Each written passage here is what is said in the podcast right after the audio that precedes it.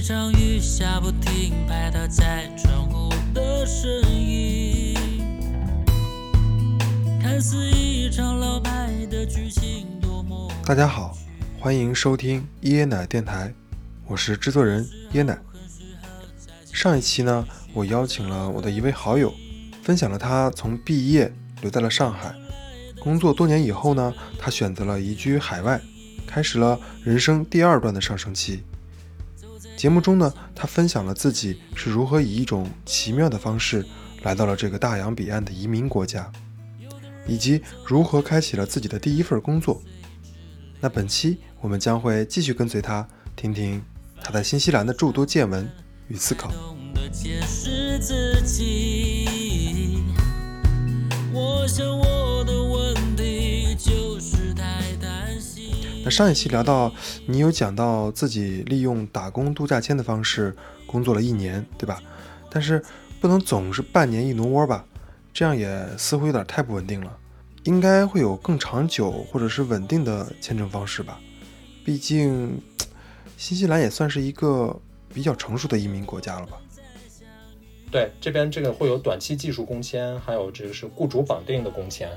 因为比如说，嗯，像新西兰作为移民国家的话，它还是需要有一些世界各个地方来的优秀人才来帮助，呃，支援当地的经济的。嗯，比如说他们在招旅游纪念品店的这些 sales 员工的时候，他就会考虑，嗯，会有招聘一些中国员工去支持一些，呃，中国的这个顾客的需求，让他们去理解新西兰的文化，理解新西兰的一些产品到底有哪些东西是特色的。但是你要考虑到语言呀、沟通啊、交流呀，那对于游客来说，肯定是希望用他们的母语，他们理解，方便他们理解。不需要有他他们去去去去思考太多的东西，用他们接受的方式，所以这就是为什么说，呃，雇主们喜欢喜欢给有些员工提供，比如说，呃，这个雇主绑定工签，就是因为，呃，他们在投放了广告以后，在当地市场上有的时候是招不到满足他们需求的人，那这个时候他就会把更多的需求提给海外的人士。哦，所以一年之后你就换成了雇主绑定的这种工签方式了，对吧？对对，因为我我打工度假者签证到期了以后，后来后来雇主给我绑定了这个工签，雇主绑定了工签，然后最后办了办了绿卡以后，然后从雇主这边，嗯，我离开了以后，然后后来我就找到了现在的这个金融公司的工作。哇，那你都拿到绿卡了？对对，是这样子的，就是有很多公司它是可以提供给给员工办绿卡的这样一个服务的，公司会给你一定的 benefit，会给你一定的呃优势。如果那天我们再相遇，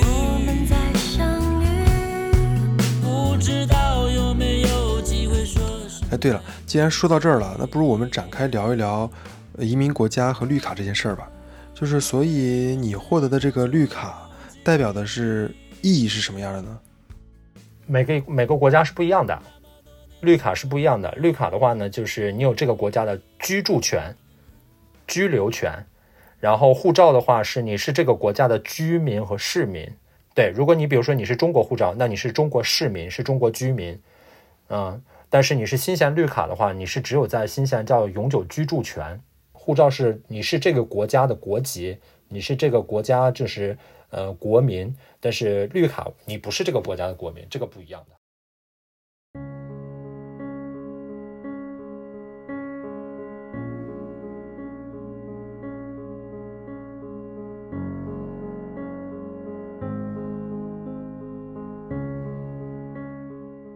嗯，这些西方国家的话，有些是你去移民这种移民国家，移民国家的话呢，就是说它的文化非常的多元，它非常包容，它的人员的组成不是说只有单一的，呃，这个某一个民族，呃，对，它是就是像世界大融合一样，那这种叫移民国家。呃，现在移民国家其实比较多的，比如说像美国典型的移民国家，英国还有这个加拿大，呃，英国都不算移民国家，美国、加拿大、澳洲、新西兰这个四个国家是大型的移民国家，他们的呃人口的话呢是由世界各地的人组成的，所以他们就比较有多样性的文化。那这种移民国家的话呢，他们去吸引更多的优秀人才，这个是移民国家。除了移民国家以外，像有些非移民国家，他们呃你要去移民去拿到绿卡就更难了。比如说你像呃日耳曼民族啊，或者是像像像这个呃大不列颠民族啊，像美国、像英国、像德国、像日本，这些都属于是。呃，非移民国家，因为他们的民族比较单一，比如日本主要就是大和民族。至于拿绿卡的话呢，每个国家它也有自己的政策不一样。你比如说新西兰的话呢，它更加是偏向于农业资本主义发达国家，那它可能会在工业上或者是在这种科技上，它对外界的高科技人才需求会更多。呃，但美国的话呢，它就更加新。对这个偏向于科技密集型的这个人才，嗯，比如说像硅谷啊，像这个旧金山呀，或者在东部啊，呃，华盛顿呀，或者是波士顿呀，他们会有是这种经济特区这边的话呢，它可能对金融行业的这个人才需求比较大，所以每个国家它的呃经济体制啊，或者是他们这个国家的经济的类型不一样，所以它这个需要的人才不一样，然后就会。对对对，条件不一样，它就是会有不同的，就是办绿卡的条件。这个是根据每个国家情况来定的，所以没有说这个说，呃，哪个国家的这个绿卡怎么样，或者是哪个国家的绿卡比另外一个国家的绿卡，嗯，含金量更高什么？看你适合哪一种情况，每个国家国情不一样。哦，受教了，受教了。所以 听上去感觉还是挺复杂的。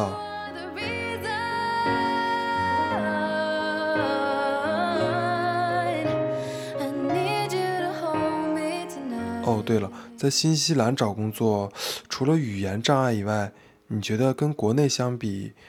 区别很大的地方还有哪些方面呢？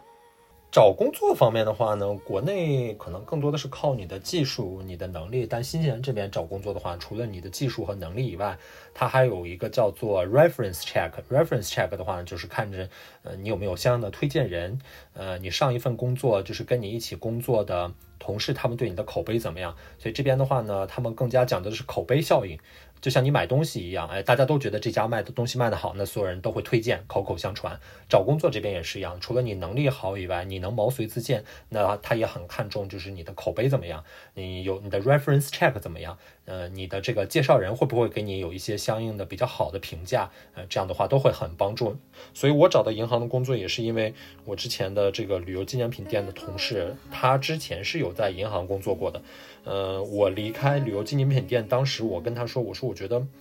啊，这个现在又有疫情，然后各个方面整体的世界上旅游的这个。趋势又不是很乐观，所以我说，我问他，我说你有没有一些其他的找工作方面的建议啊？有哪些行业比较适合去工作？然后他就说，你要不去试试银行？银行行业其实还是有很大的发展前景的，里面能学到很多的东西，然后，嗯，呃，发展空间，嗯，也比较大，大家都比较年轻啊。我说那就试试吧，试试就试试吧，无所谓，大不了就成功，大不了就失败嘛。啊，我就抱着试试的心态，然后就成了。其实我一直有一个疑问啊，就是你是怎么突破语言这一关的？毕业的时候我感觉咱俩应该差不太多，不过我现在应该也就是仅停留在那种看看基础文档这种，呃，中学生的水平上了。你应该已经甩了我八百条街了。对你来说，就是突破语言障碍上面有没有什么诀窍呢？就是你认为的一种捷径，或者是？呃，比较好的方式，天道酬勤，学习语言跟你去做任何积累任何事情都是，它是要花时间的。你要学车，那你要花时间，你要去上驾校；你要学英语，那你要花时间去听、去说、去读，一样的。嗯，你要去，比如说你去适应一份工作，那你要多去练习。然后当时突破语言关也是这样的，我每天我会知道，我知道其实是很很。很痛苦、很难过的。那你每天你要花，我当时每天花十分钟时间去听一些新闻啊，听一些资讯啊，然后呃自己在出门的时候会认识，比如说你去拍照的时候认识周围的一些呃讲英文的朋友，多去跟他们去交流，多去跟他们去聊，嗯，所以不要害怕，你多去聊，多去问。其实语言只是一个工具，有的时候可能你想太多，我的语法不准确怎么办？呃，我的这个词汇量不够怎么办？你给自己太多的心理负担和压力，很多时候在跟呃英语是母语的人去交流的时候，更多的就是你只要用一些很基本的词汇能够表达清楚你内心的想法，他们能够理解就 OK 了。所以大家不会特别在意你的语法是怎么样，只要你能够讲清楚，他们也能够理解。呃，你没有太多的磕磕绊绊，嗯，没有太多的这种语言不流畅，大家知道你是说什么东西，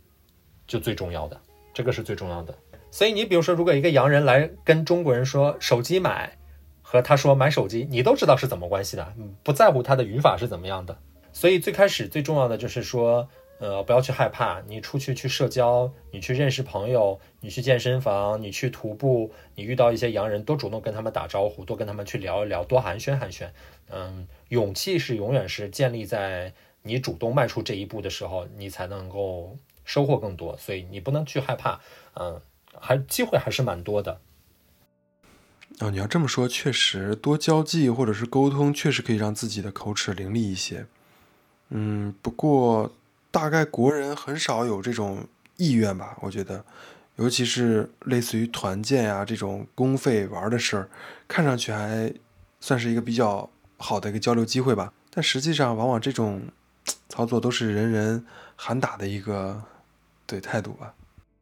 你知道我怎么看待这件事情呢？我觉得就是文化背景不一样，然后所以大家的消费观是不一样的。这边的消费观的话呢，更多的是建我们要多交际。我们要多认识朋友，我们要多去沟通。国内的话呢，可能有的时候大家下班了，工作很忙了，也不太愿意多去更多的交涉，更多就想回家放松，更多休息。这边不太这样，一到了周末啊，休息啊，很多很多的时候，你会发现公司里面经常会组织一些 party 啊，就是大家比如说这个同事呃要生宝宝啦，呃这个同事那个同事要过生日啦，啊经理最近可能要去度蜜月啦，所以会有各种各样的理由去出来去。这这个开 party 多去了解，呃，好处呢是大家可以增进更多的了解的渠道，然后你能够啊和周围的朋友和你的同事建立更多的一些关系，他们会给你提供很多的一些来自新西兰方面的一些知识，是你平时不太了解、不太知道的。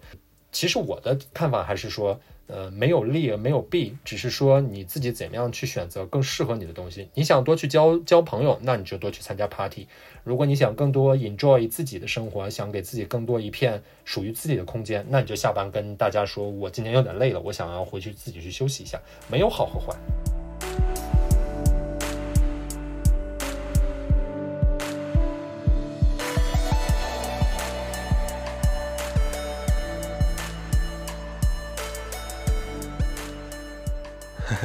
我曾经在第五期，对第五期时候采访了我一位瑞典的朋友，她是一位妹子，当时聊的是她去瑞典工作生活的故事，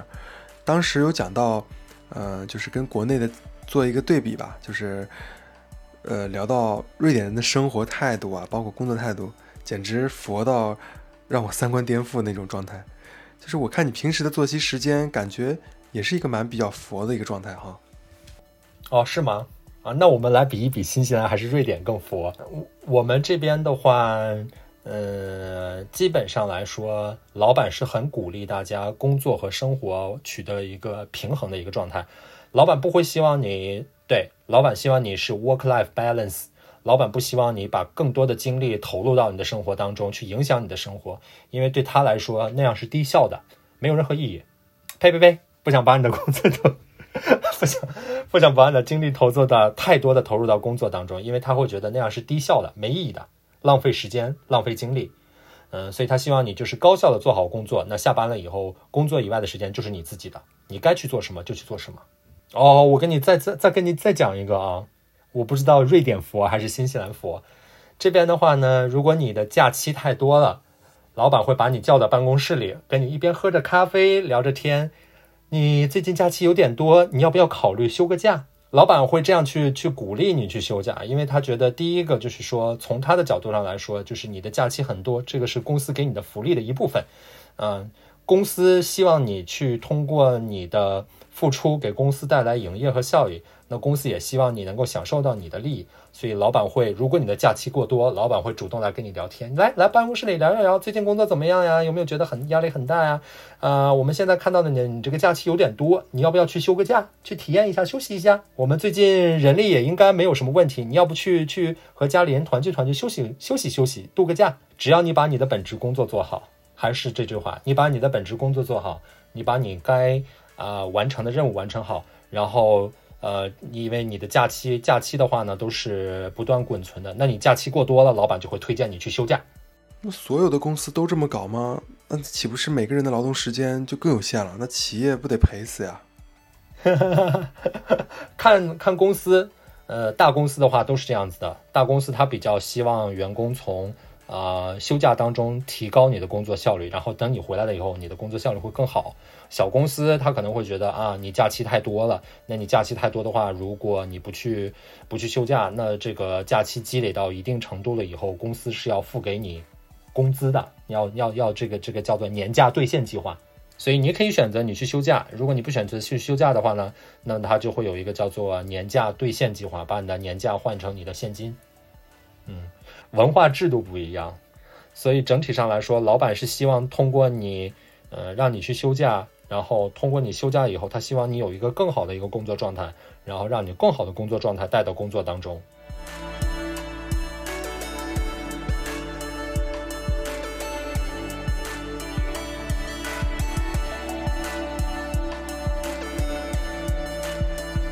哦，聊到这个生活平衡这个话题啊，我突然想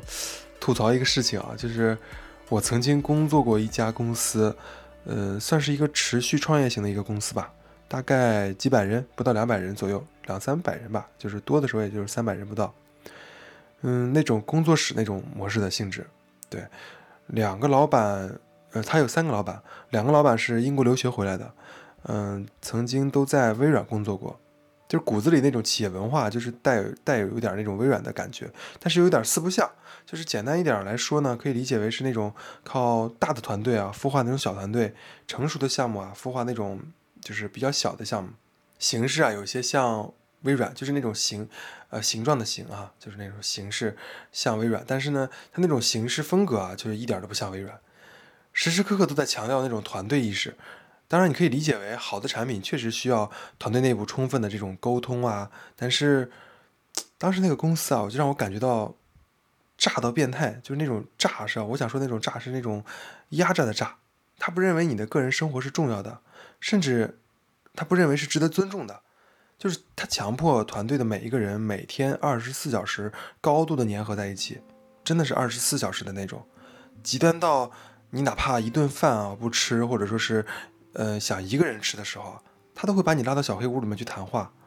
老板经常会十一二点下班，然后呢，他下班的时候呢，会到办公室里面溜一圈，看看哪个工作室还有人在，然后猥琐的拍拍你肩膀，来了一句，呃，就那种虚伪的啊，你辛苦了，早点下班吧。我记得我那会儿当时做游戏主城嘛，就是有那么几次啊，我是真的不想跟他们抱团吃饭了，装个鬼脸给大家看。用现在疫情期间大家特别流行的一句话就是啊，我知道你在装，你也知道我在装，然后你更知道我知道你知道我在装，然后但是呢，大家还是得装，就是所以我很不幸啊，就是被那个公司的 CFO 啊叫到了小黑屋好几次，并且他这种行为啊，他被定义为一种很严肃或者是很严重的政治事件，办公室政治事件。甚至上一届主城啊，就是因为周末没及时回复消息啊，没及时回复团队的那种建议啊，或者是问题啊，就被直接赶走了。虽然我觉得这种企业代表不了全部吧，但是这种情况大概也算是中国企业的一个文化缩影了。像国家、企业、市场在这种高速发展的背后啊，我觉得是有有所牺牲的。只不过这种近乎全民的内卷这种劳动方式啊。实在是牺牲太多了。当然，不可否认，我们确实是那种被称赞为出了名的勤劳的民族啊，最勤劳的民族应该算是。但这个称号啊，代价我觉得，嗯，一言难尽。它不禁让我想起了你上一期那句：“人生短短几十年，很快的，难得能做到真实活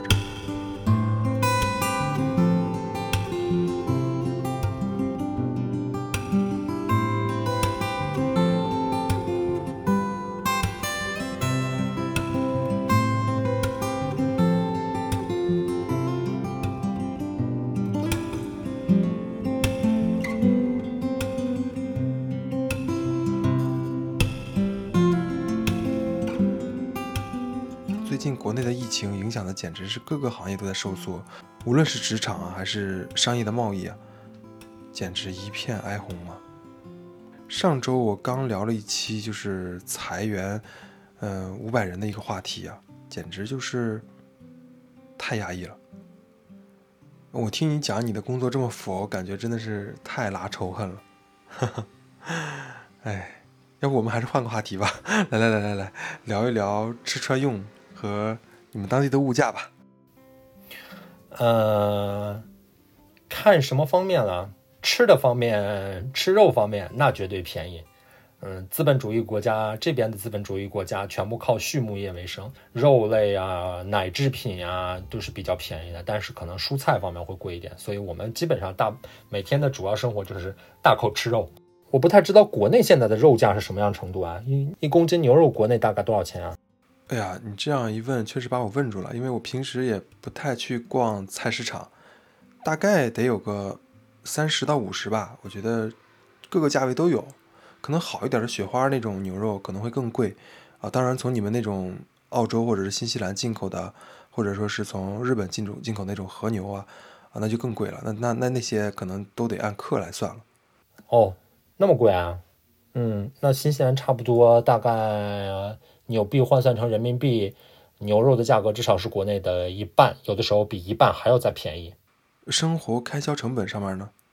我没有仔细去计算过这些东西，但是我知道像油费啊这些东西其实还是蛮贵的。嗯，毕竟岛国在岛国上生存，它所有的油呀，所有的这些资源，它都是要进口的，它是要通过船、通过货运的方式去运到新西兰来，所以油方面、油价方面还是蛮贵的。嗯，这些东西就是但凡他没有办法自给自足，他要去进口，他要去海外运输。引进那这些东西就一定贵。那大众普遍的收入水平呢？我我这么说吧，就是说我当时在上海的工资和我新西兰第一份的这个打工度假签证的这个工资是基本上是持平的。我旅游纪念品店随便做一做，只要你认真一点、努力一点，你把你能做到的东西做好，其实你在新西兰，我当时在新西兰第一份工作跟上海的工资基本是持平的。这个这个东西真的可能跟你的行业、你的工作背景有关系，因为当时旅游纪念品店，它除了你的基本工资以外，它是有奖金、有绩效、有提成，然后有员工福利，所以这些东西全部加在一起，当然跟淡旺季有关系啊。旺季的话呢，可能就比上海的工资还要高，然后淡季的话呢，可能比上海的工资稍微低一点，但是差别不是很大。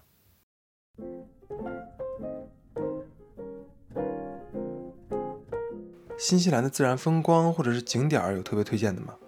我看朋友们发朋友圈，基本上都是那种可以作为电脑壁纸的那种图片，就感觉特别的美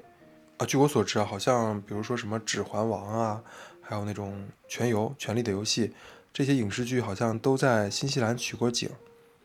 哎，对我有一次记得你发过一次圈，好像是一棵树，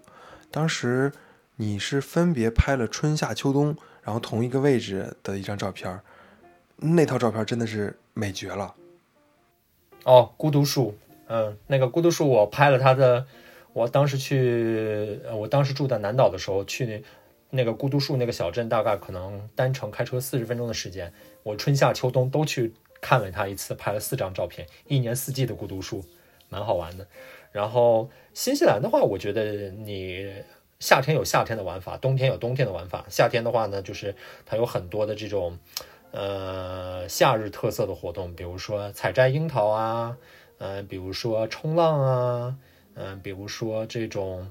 呃，高空跳伞啊，这种夏天的活动。还有比如说冬季的活动，有人冬天来皇后镇滑雪啊，攀冰啊，对，所以。呃，不同季节的话，来新鲜有不同的景色体验。呃，这个东西，呃，我的感受是，就是新鲜是一个麻雀虽小，五脏俱全。它有呃沙丘，有沙漠，有冰山，呃，有雪山，有湖泊，有火山，然后有草原，有悬崖，有大海。所以，嗯，各个景色都有。主要是因为它的这个地理地理。地理位置决定，它是印度洋板块和太平洋板块中间这个交界地带，所以它两个板块之间挤压的话呢，就会有不同的这种地质风貌，嗯，景色还是蛮漂亮的。有那种特别推荐的吗？嗯，取决于大家来新西兰玩几天吧。嗯，你玩的时间长，那就有长的路线；短的话有短的路线。每个城市有它自己不同的特色。我开我的小车，从新西兰的最北端到最南端，相当于整个国家我都开过一圈啊。我我我的感受就是说，有些景、有些城市、有些景色，我可能来过一次，来过一次以后，我还想看它另外一次的这个景色，所以我我可能来夏天来过皇后镇，我想冬天来皇后镇。我可能夏天来过霍比特村，我想冬天来霍比特村，所以对我的感受来说，这边所有的景色都是值得你去来体验，呃，来去旅游，来去多多参观很多次的。一次你可能没有办法体验到它所有最美的地方。如果你是一个极限运动爱好者，大秋千、蹦极、跳伞，对，开飞机，这边还可以开飞机，会有教练带你一起开飞机，这些都是比较比较有趣的活动。呃，如果你冬天来的话，你我我会比较推荐你去滑雪，去攀冰，嗯，然后如果你比较喜欢大自然的生活，你可以去摘鲍鱼、摘海胆，然后去抓扇贝、去抓鱼、抓虾，对，都蛮有趣的。哦，可玩的还真是不老少啊。不过听完感觉好像也真没记住啥，感觉抽个一两月去那种来一个完美的自驾游，那可真是太爽了。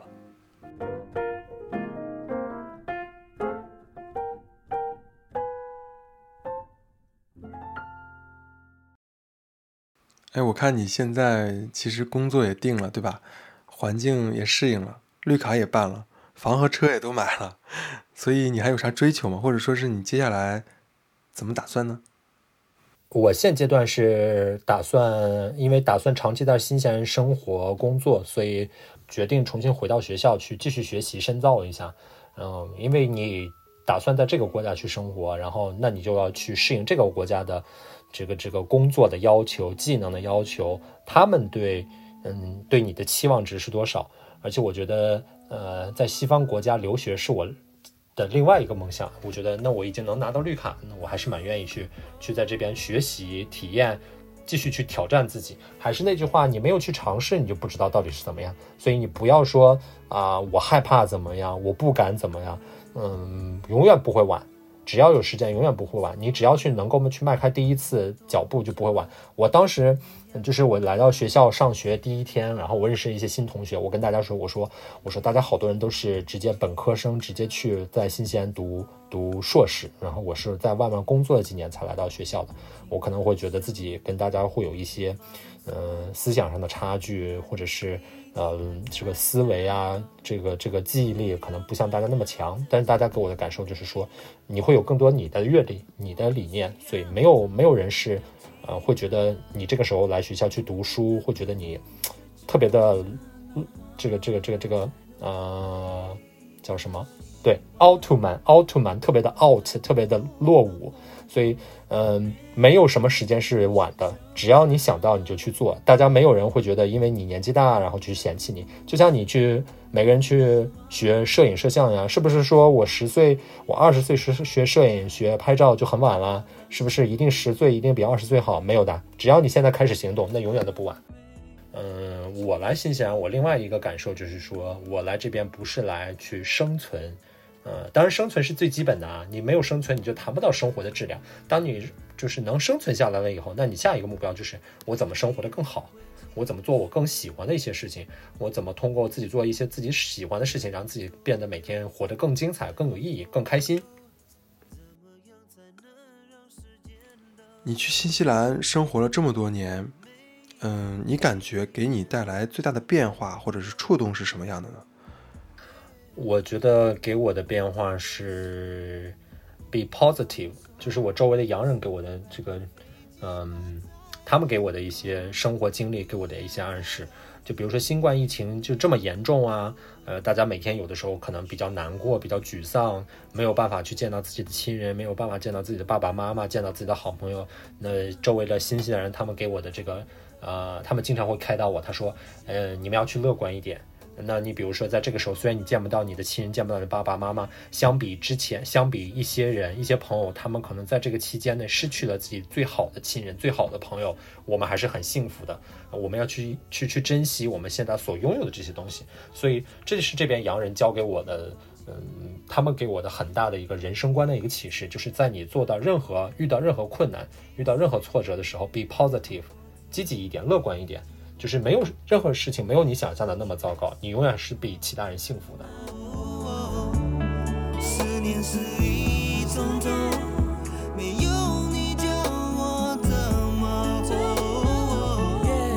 身边充满诱惑。哇，听上去这帮老外生活态度真的是相当乐观啊，但是他们又很佛系啊，我感觉。这个我感觉对当代的国内的年轻人们应该是很受用的，或者说是值得去反思一下的。对他们，他们会更加嗯、这个崇尚于就是说你怎么去把你自己去经营好，啊、你怎么去把你的呃家人、你周围最重要的人的关系去维护好。所以他们觉得工作不是全部，工作能做好那就做，做的不好了不适合你那没关系，这个只是你生活当中的一部分，不合适不不适合你那大家就换嘛，换工作嘛，对吧？不能说也没必要说，呃，一条路一条一条道一直走走到黑，嗯、没必要，也不需要不撞南墙不不撞南墙不回头这种，嗯，这个不需要的。洋人们他们的生活态度呢，更多的是比较积极、比较乐观啊。我比如说，我有的时候我会觉得，嗯，生活的有时候有的时候会觉得比较有压力，或者你觉得你自己背负了贷款以后，你觉得这个经济压力啊、生活压力可能跟你没有背负贷款的时候不太一样。然后，但这个时候他们会给你的想法就是说，你是一个非常幸福的人。你相比周围，比如说有些人，他们可能四五十岁了以后，依然买不起自己的第一套住房。你们在这么年轻的时候就已经可以拥有自己新西兰的第一套海外住房，这个是你比他们的嗯优势，你比他们嗯更加幸福的地方。所以珍惜你现在所拥有的。严格意义上来说，新西兰确实是个移民国家。相比较美国这样的移民国家，他们这种种族歧视严重吗？或者说是对我们这种国人的接纳度高吗？嗯，新西兰人还是基本上比较友好、比较和谐的。我我在我周围或者是我的朋友身上嗯很少，或者是基本上没有遇到过，嗯，指着指着鼻子就是说这种种族歧视的这种情况。因为我觉得新西兰人是比较友好、比较和善的，至少来说，嗯，他们不会认为啊你是华人那就怎么样。你是亚洲人你就怎么样，你是黄种人你就怎么样，没有，他们，嗯，我不我不是说和其他的这种发达资本主义国家相比怎么样，一个国家他们的人民怎么样，就是就是，这这当然其实这是我选择来新西兰移民的一个原因，呃，你不会有太多的这种语言压力，有，但压力不会很大。你不会有太多的种族歧视方面的担心，大家毕竟是一个移民国家，然后大家都比较包容、比较接纳。包括我现在工作的这个公司，我们老板虽然是是 Kiwi，是新西兰人，但是他非常欣赏中国人，因为他觉得中国人勤奋、中国人努力、中国人肯付出，所以他们是很愿意去接纳优秀的人才的。所以种族歧视其实我在新西兰经历的比较少，反而我觉得可能我坐飞机或者是出国旅游或者是去其他地方啊，反而会遇到这种种族歧视的这种情况。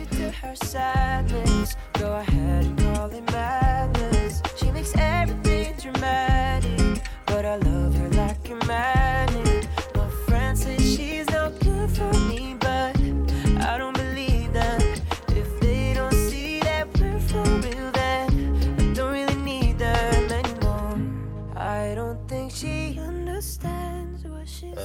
如果他是错的，你也没必要去去去跟他一定要去争清楚、抢明白个明白个是什么。大家都在在英文国家或者你在这个西方的其他的发达国家，呃，大家都是比较和善的，至少来说，大部分是比较和善的。大家知道谁对谁错，所以如果即便说他们侮辱你，他们对你不友善，那大多数人会站出来。鼓励你，他们会过出来关心你。他说这个人是做的是错的，我们我们作为这个国家的人，我们对他的行为表示非常的羞耻啊、我们是欢迎你的，他们会给你更多的拥抱。所以这是我目前看到的比较多的。呃，当然，呃，怎么去避免这样种种族歧视呢？做好你自己啊、既然就是在国外的话呢，那就做一个至少来说。呃，基本的一些道德、基本的一些礼貌、基本的一些文明，你要尊重好。呃，还有的话，题外话就是说，把你的自己的语言观语言基本功做做好，学好英语，对啊，学 学好自己语言。至少来说，如果你有能力的话，他在他在侮辱你的时候，你是可以跟他交流的。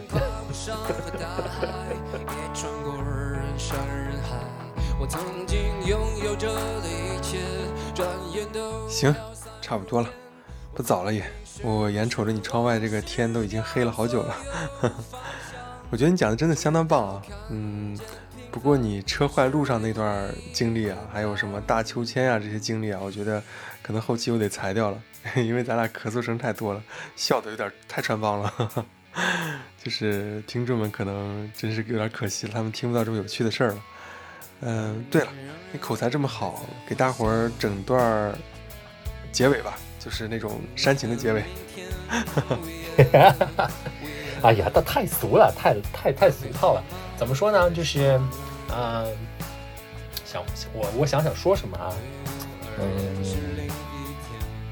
世界很大，我想出来看一看。我希望你也能够有机会出来看一看。大家新西兰见，谢谢你们，再见，拜拜。感谢感谢感谢感谢，真的很感谢。没事儿没事儿，嗯，我好久没跟你聊聊天了，聊聊天也挺好的。绝望着，也渴望着，也哭也笑。杨哥，您的那这健身的事情得得得落实到行动中啊。哎呀，知道了知道了，你就不会说点爱听的？哎，对你别说，我还真是挺稀罕你那个大别墅的。你那个是新房子还是老房子啊？这都是实木的房子，这个房子房龄有将近四十年的时间了。哎，你把手机举起来让我看一看呗，带我参观一下呗。呃白天吧，晚上比较暗了。呃，简单的来说的话呢，就是说像这种实木的房子，现在尤其像现在发展盖房的速度越来越快，其实这种房子还蛮少见的。老房子的话，它的好处就是说它的质量好，它的用的材料好，然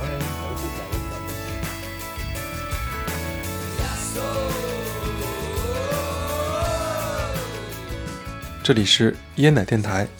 一档讲述真实故事的播客节目。我是制作人椰奶。如果你想了解更多主人公背后的图文故事，或者是想要投稿、留言，或者是加入我们的听友群，都可以搜索我们的微信公众号 Lucky Jasmine，或者是搜索我们工作人员的微信号椰奶电台的全拼，添加我们的工作人员。这里是椰奶电台，我是椰奶。我在等你，我们下期见。散如烟。我曾经失落、失望、失掉所有方向，直到看见平凡才是唯一的答案。我曾经毁了我的一切，只想永远的离开。我曾经堕入无边黑暗，想挣扎无法自拔。我曾你，像他，像那野草野花。绝望着，渴望着，也哭也笑的陪伴着。我曾经跨过山